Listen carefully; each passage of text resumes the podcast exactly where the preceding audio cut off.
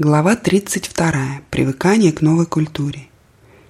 Я научился многим новым вещам за 9 лет, которые я прожил в Японии, и за более чем 30 лет ведения бизнеса в этой стране. Японский стиль общения был для меня одним из наиболее поразительных открытий. Японцы в целом проводят больше времени в наблюдении и меньше времени в разговорах, чем средний североамериканец. К тому же, американец любит больше говорить о себе, чем слушать. Японцы в общении также предпочитают избегать прямой конфронтации с собеседником и, конечно же, совсем не горят желанием участвовать в больших дискуссиях, основанных на логических доводах, как это нравится французам. Таким образом, чтобы заниматься бизнесом в Японии, вы должны научиться слушать. Чем больше вы говорите, тем меньше вы слушаете и меньше узнаете об интересах и намерениях вашего японского партнера. Независимо от вашей собственной культуры, научиться слушать партнера – это совсем неплохая привычка, которую стоит приобрести. Она похожа на хороший контроль качества вашего общения. За это время я также научился говорить самое важное во время деловых переговоров непосредственно на японском языке. Нюансы и намерения легко теряются при переводе – за небольшими исключениями я никогда не был уверен, что мое подлинное мнение было правильно понято, если я не выражал его непосредственно на японском языке. Когда бы и где бы я ни попадал в иноязычное окружение, я сначала пытался оценить, кто из нас на каком языке говорит лучше, мой собеседник или я. Если это был я, тогда я уверенно использовал язык моего партнера, чтобы избежать недопонимания. Как и многие люди в мире, японцы гордятся своей собственной уникальной культурой. До некоторой степени различные культуры уникальны, и в то же время все они связаны одна с другой. Когда мы жили в Японии, было общепринято говорить о японцах, что у них островной менталитет. В то время как японцы являются одними из самых образованных людей в мире со своим удивительно широким кругом интересов и знаний в области музыки, литературы и истории, среди них есть также немало людей очень консервативных, защищающих то, что они считают своим уникальным образом жизни и не желающих принимать чужую культуру. Когда моя семья и я жили в Японии, нам необходимо было приложить серьезные усилия, чтобы привыкнуть к японской культуре, отчетливо сознавая, что у нас есть определенные ограничения проникновения во внутреннее «мы» японцев. Мы никогда бы не смогли быть полноценными японцами, хотя люди там в целом были гостеприимны и дружелюбны к нам. В японской культуре есть утонченная эстетическая традиция, которая, хотя и была вдохновлена большим китайским влиянием, нашла свое уникальное японское выражение. Даже в чрезвычайно деловой современной Японии можно часто натолкнуться на небольшие, безмятежно стоящие в садах буддийские храмы, места поклонения японской религии шинто или просто традиционные маленькие частные домики, как будто с картин далекого прошлого. Праздничное, веселое настроение, когда мы сидим на татами и неспешно едим японскую пищу, это то, что никогда не наскучит мне. Теперь, когда японская кухня получила международное признание, Кармен и я часто испытываем ностальгическое чувство, когда нам удается насладиться японской пищей в подлинно японской обстановке в самых различных уголках мира. Вскоре после создания японской дочерней компании от канадской Seaboard Lumber Sales Ltd. президент этой канадской компании приехал со своим первым визитом в Японию в 1975 году. Я решил предложить ему традиционную вечеринку с гейшами в маленьком японском ресторанчике при гостинице рядом с горячими источниками в окрестностях Токио. Гейши – это женщины, которые специально обучаются музыке, ведению непринужденных разговоров, чтобы развлечь гостей. Две гейши должны были появиться в нашей комнате в 6 часов. Я и мой президент приняли японскую горячую ванну и облачились в японские халаты в ожидании ужина и гейш. Мой президент был в отличном расположении духа, предвкушая интересный вечер и надушившись своим любимым одеколоном. Мы действительно не знали, чего нам ожидать.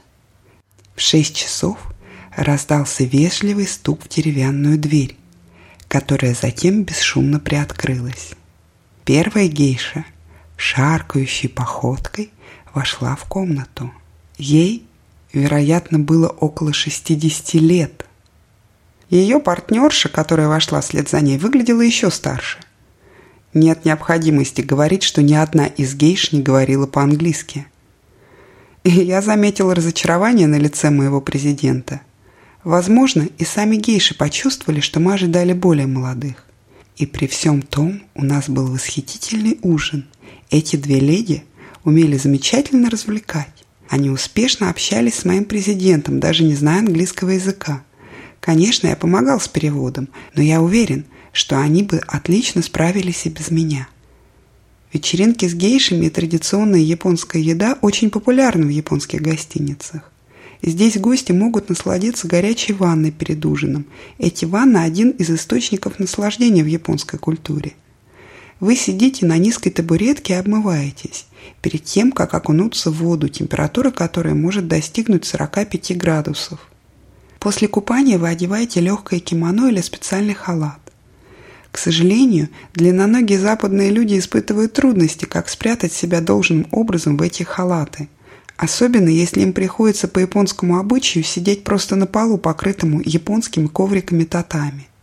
На одной из таких вечеринок в начале 1980-х годов у президента канадской компании Macmillan Блоудел, рост которого составлял выше 6 футов, более 180 сантиметров, были трусы с ярко-красным орнаментом. Как он ни старался, он не сумел так сложить ноги, чтобы спрятать свои трусы от наблюдательных гейш. Немедленно, среди всеобщего смеха, одна из гейш дала ему прозвище Акатан, что означает «красные трусы». Эта кличка преследовала его вплоть до его возвращения в Ванкувер.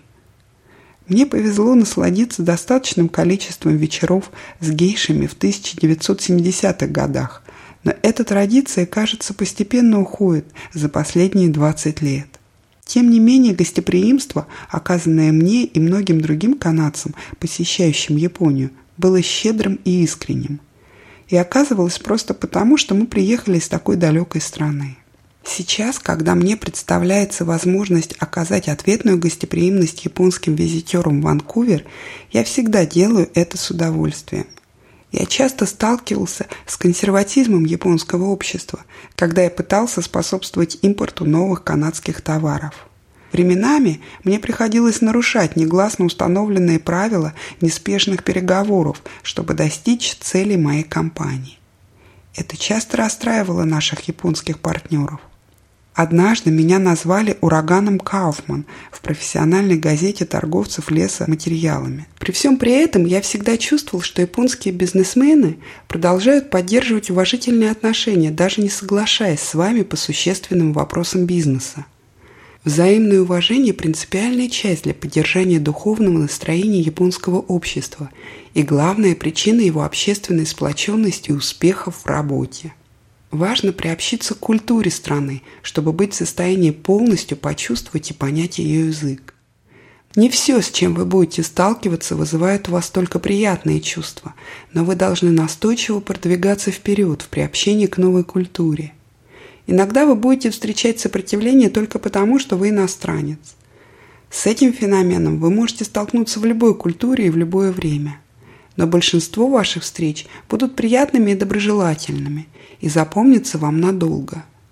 Предметом моей особой гордости в Японии было участие в Киба Мацури или ежегодном празднике рынка древесины. Я был участником одной из многочисленных групп молодых мужчин, одетых в белые шорты или набедренную повязку, в хлопчатобумажную куртку и хачимаки, повязку на лоб. Мы носили тяжелые деревянные раки по улицам Токио с утра до вечера, попивая саке, обливаемые в шутку многочисленными зрителями. Мы кричали «Восхой!» всякий раз, когда мы подбрасывали вверх эту тяжелую деревянную раку и ловя ее снова. Так как я был выше других мужчин в моей группе, я либо должен был нести непропорционально большую часть ноши, либо постоянно подгибать ноги, чтобы быть ростом вровень с другими. Мне кажется, я пытался делать и то, и другое. И это продолжалось с 5.30 утра до 15.30 дня. В результате в тот вечер я едва смог доползти до кровати. Настолько я был уставшим и настолько у меня ныло и болело все тело. Я часто замечал, что многие иностранцы, изучавшие японский язык, достигали пика своих знаний языка только к самому концу обучения. Однако, однажды погрузившись в жизнь на японском, они спешили вернуться к прежней привычной жизни на английском языке, и их навыки в японском языке снова ухудшались. Они никогда не продвигались достаточно далеко вперед, чтобы жизнь и работа на японском языке стала естественной для них. Я сознательно выбрал для себя другой подход. Это совсем не означало, что я не говорил по-английски с другими канадцами. Просто я использовал обе возможности – говорить по-японски с японцами и говорить по-английски с иностранцами, живущими в Японии. Многие иностранные дипломаты и бизнесмены посещали токийский американский клуб, в котором был большой бассейн, теннисные корты и другие возможности для активного отдыха. А мы ходили в маленький японский теннисный клуб с названием Хокую, что означает «северный друг», может быть, специально названный так для канадцев. Клуб помещался в старом деревянном доме, где была большая керосиновая плита для обогрева в холодные зимние дни. Здесь я и Кармен играли в теннис по выходным, в то время как два наших мальчика играли на соседнем школьном дворе, пока им не становилось скучно и они не просились домой. Не было необходимости резервировать корты, достаточно было просто прийти. Нас всегда просили присоединиться к игре. Пока мы ожидали в помещении клуба, следя за игрой других, у нас была отличная возможность попрактиковаться на японском языке. Я вспоминаю одного небольшого ростом японского джентльмена, по крайней мере лет на 20 старше меня и килограмм на 15 легче, который постоянно просил меня поиграть с ним. Я соглашался – но чувствовал, что у меня просто нет права побеждать его. Склонность для всех людей чувствовать себя наиболее комфортно в своей собственной культурной общности совершенно естественна, однако она не помогает в изучении других языков. Если вы действительно интересуетесь местным языком и у вас появились местные друзья или профессиональные знакомые, различие для вас между людьми разных наций становится менее очевидным, чем их сходство. Я был в совершенном восторге от своего девятилетнего пребывания в Японии. Я уехал оттуда с глубоким уважением к японской культуре и чувством утонченной изысканности, которые японцы придают многим аспектам ежедневной человеческой деятельности.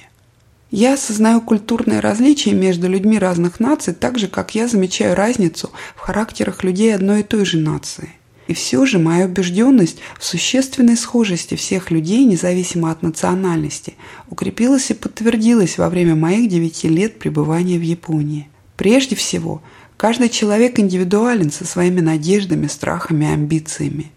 Мы ищем удобства, принадлежа к определенным общностям, будь то местные, национальные или религиозные сообщества. Однако еще большее чувство комфорта доступно тем из нас, кто признает, что мы все равные члены большой человеческой семьи. В Японии сегодня островной менталитет уступает место менталитету гражданин мира, особенно среди молодых людей. Мой сын Марк играл три года в профессиональный хоккей в Японии. Он быстро подружился с японцами из своей команды, играя с ними вместе на льду или совместно проводя время после игр, так что его японский язык стал совершенно свободным так и в наше время вполне обычно можно найти молодых японцев, живущих и работающих за границей, в любых уголках Земли, где они свободно говорят на местных языках. Япония сейчас сталкивается с многочисленными экономическими трудностями. Традиционная иерархическая структура японского общества сдерживает участие молодого поколения в решении всех этих проблем, что, вероятно, должно измениться. В том, что Кенниги Амая – ведущий японский мыслитель называет безграничный современный мир, возросшее знание иностранных языков будет способствовать большему разнообразию перспектив разрешения тех проблем, которые встали перед японским обществом.